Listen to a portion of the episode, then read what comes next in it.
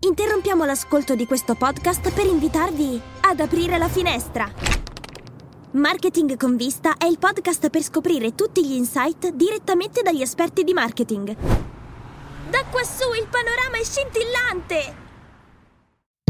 Podcast Story. Il 7 gennaio del 1797 l'Italia diventa tricolore. Wake up! Wake up!